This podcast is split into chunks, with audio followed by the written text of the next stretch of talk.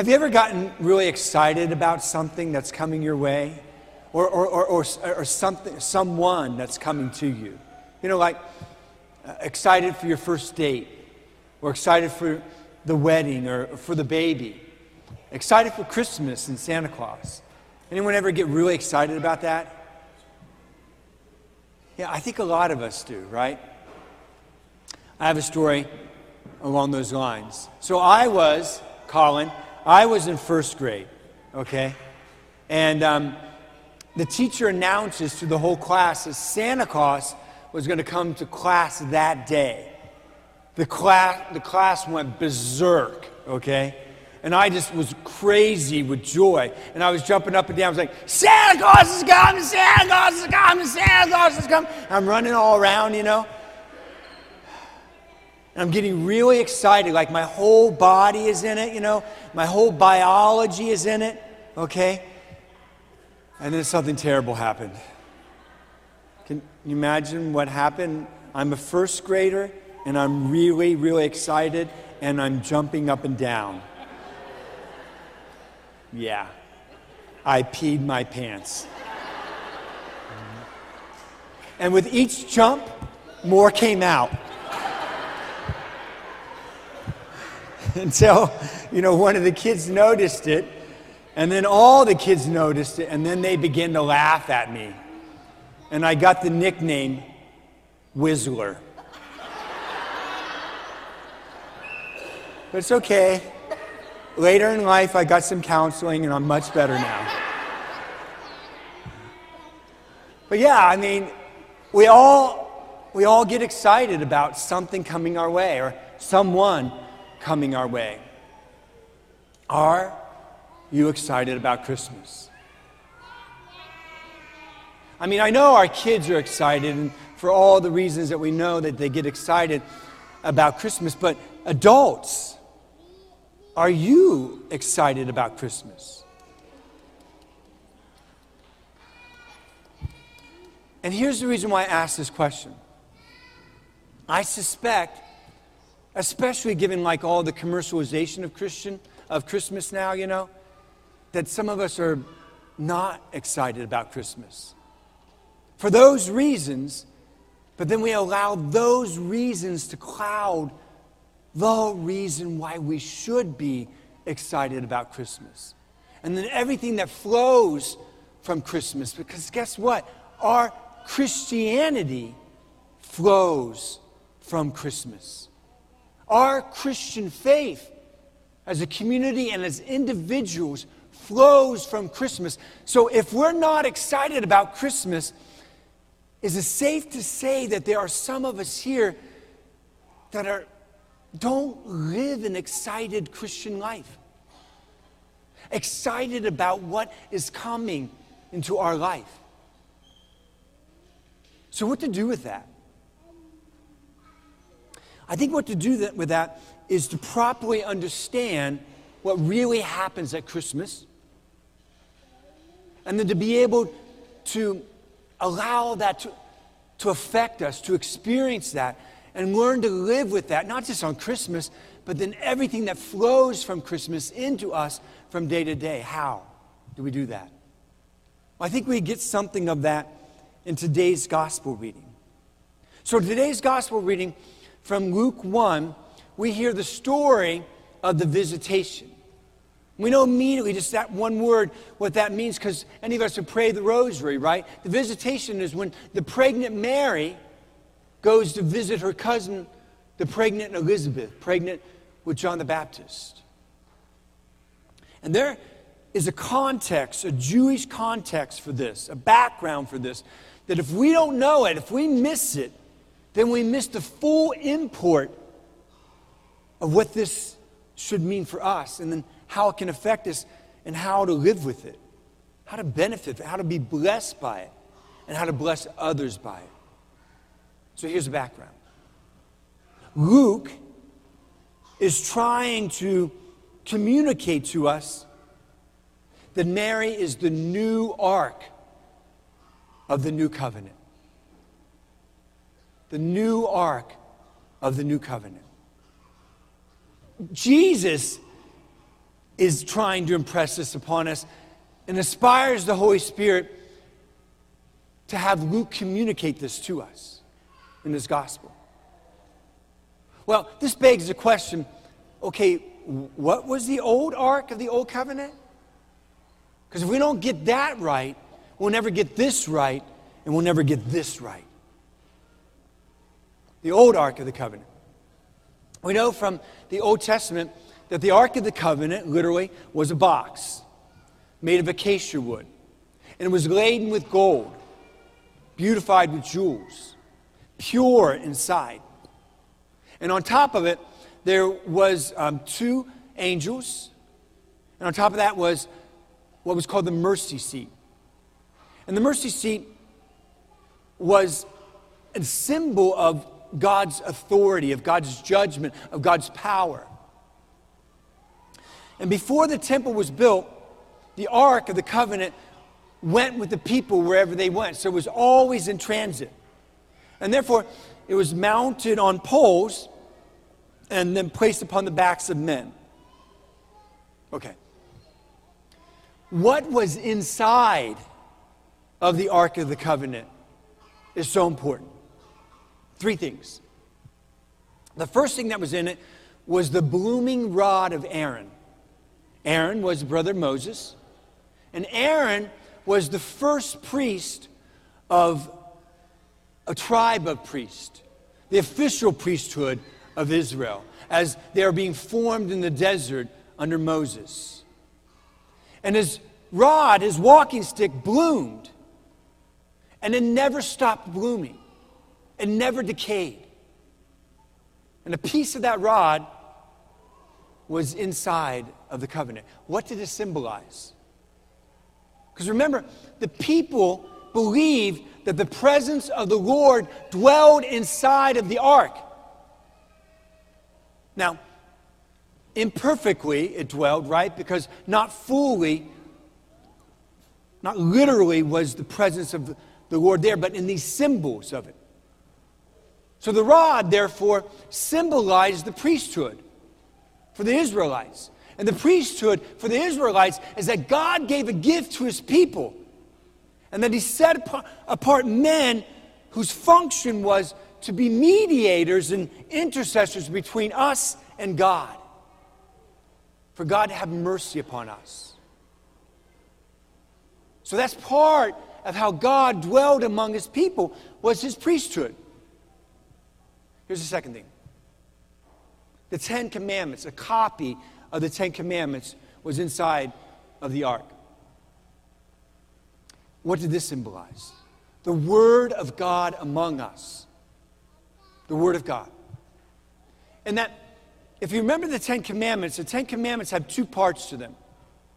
The first three are all about our relationship with God and how to be in a relationship, how to love Him, how to follow Him, how to serve Him. The second is the other seven, and the seven, the last seven, have to do with how to love one another, how to be in relationship with one another, how to treat one another. And so you can see then how this symbolizes the presence of God among us. How to be with God, and when we are in relationship with God in a right way, how we can be in a, re- a right relationship with one another, and then how that comes, that presence of God in us goes out to other people because we know how to love them and how to treat them. So that's what's inside the ark. The Ten Commandments encapsulate the entire Word of God, the teachings, the truth of God. And the truth of God brings about His presence. Third thing, a bowl of manna. A bowl of manna that bread that gets changed regularly. And the bread, it's interesting, the bread the Jews called, they called it the bread of presence. The bread of presence. Isn't that interesting for us as Catholics? Because even today we call the Eucharist the real presence. The real presence. So the bread reminds the people that God will provide for them, like the manna out in the desert. That God is present in the bread. Now, again, albeit imperfectly, that comes later. And we'll get to that. But those are the three things in the ark. Okay. So, there's this parallel then between the Old Testament and the New Testament. Everything that's in the Old Testament is actually in the New Testament being fulfilled. Everything in the Old Testament is prophetic and prefigurement, prefigurements and foreshadowings of what's going to come about in the New Testament in a perfect way. But the people won't notice it in the New Testament know what it is unless they already know it from the Old Testament. God getting them ready, getting us ready. Well, that's the case here with Luke 1. It parallels to 2 Samuel 6. In 2 Samuel 6, remember, the ark travels with the people. So the ark, 2 Samuel 6 tells us, goes through the hill country of Judah on the way to a house that King David is residing in temporarily. In Luke 1, it says that Mary travels through the hill country of Judah in order to get to the house of Elizabeth. This is not coincidence. This is fulfillment. In 2 Samuel 6, when the Ark of the Covenant comes into the house where David is, David leaps for joy and starts to begin to dance in the presence of the Lord. In Luke 1, when Mary comes in to the house of Elizabeth, the child John, the baby John in the womb of Elizabeth, leaps for joy, Luke records, at the presence of the Lord in his midst. And finally, in 2 Samuel 6, David says these words How is it that the ark of the Lord has come to me? In Luke 1, Elizabeth literally repeats these words. How, but here's the change. How is it that the mother of my Lord has come to me? You see, the mother of the Lord, Mary, is the ark of the new covenant that contains in her body, literally, fully, perfectly, the presence of the Lord. So, therefore, these three symbols that were there buried in the Old Testament have now no longer symbolic, but real. Because Jesus is the priest.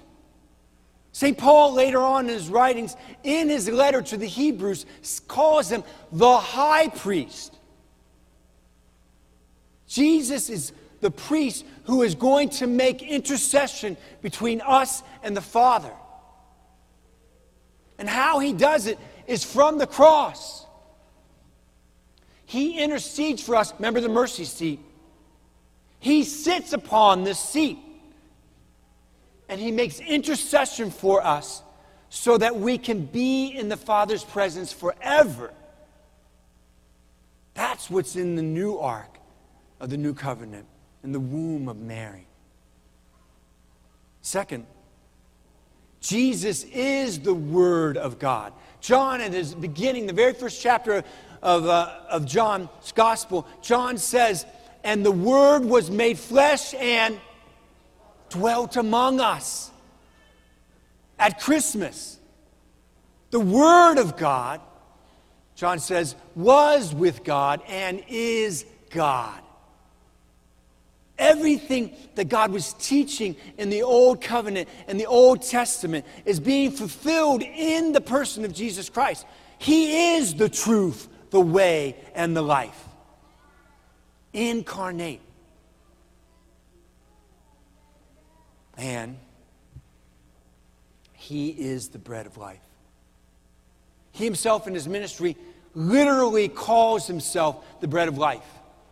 And then he says, and unless you eat this bread, my flesh for the life of the world, and my blood you will not have life within you.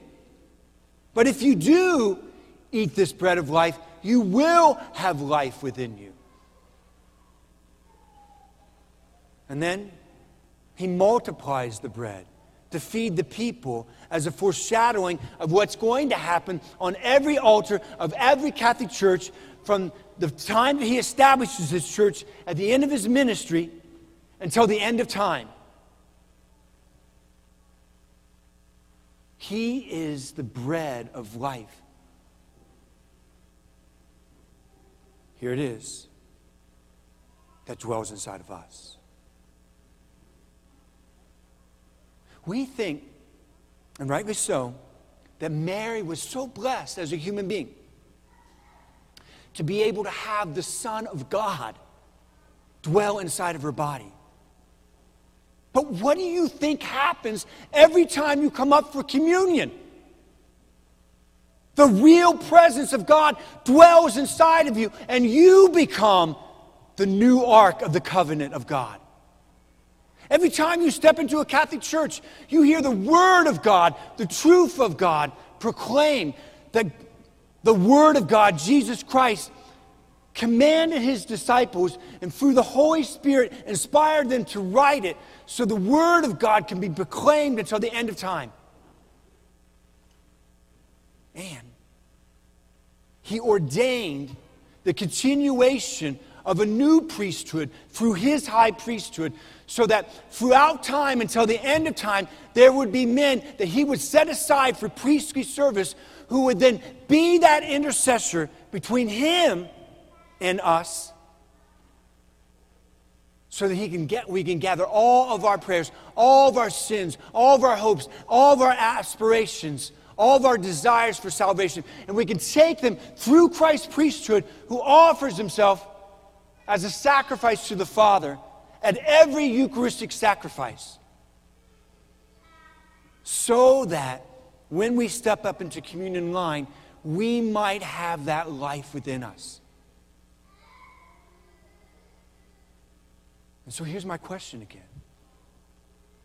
Therefore, knowing this, are you excited about Christmas? And if you have stopped being excited about Christmas, the problem with that is how can you also then be excited about your Christmas faith? Your Christian faith. Here's the deal. At the end of Luke's gospel, Elizabeth says this to Mary. Listen to this.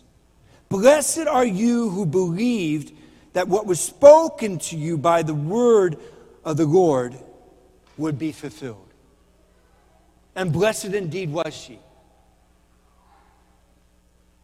But,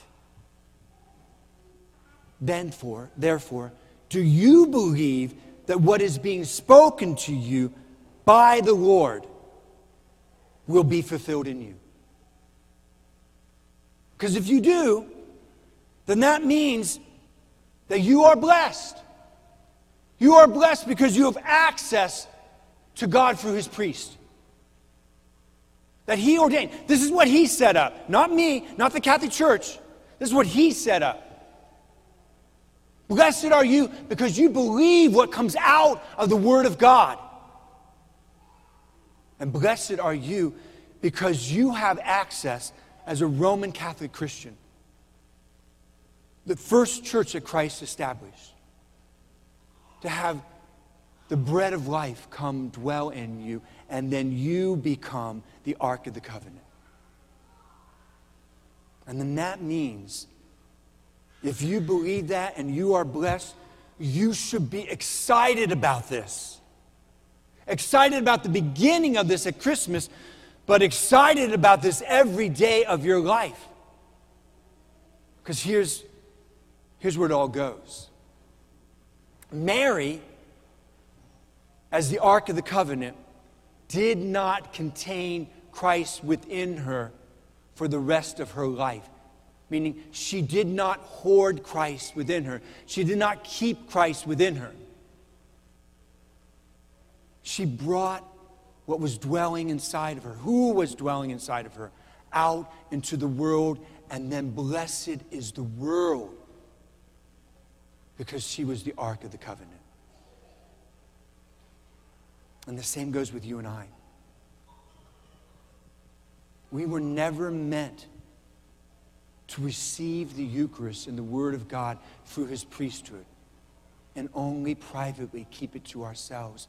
That's why the world is in the shape that it's in today. It isn't God's fault. It's that we forgot that we were arks of the covenant, meant to be carried around to the people of God throughout the world, our friends, our families, the ones who have gotten away from the Catholic faith, our, our, our spouses, our children, our parents, strangers, the world in desperate need for us to open up the ark of our life and bring Christ back out into the world. Are you excited about Christmas? Are you excited about being a Christian? All right, then live it.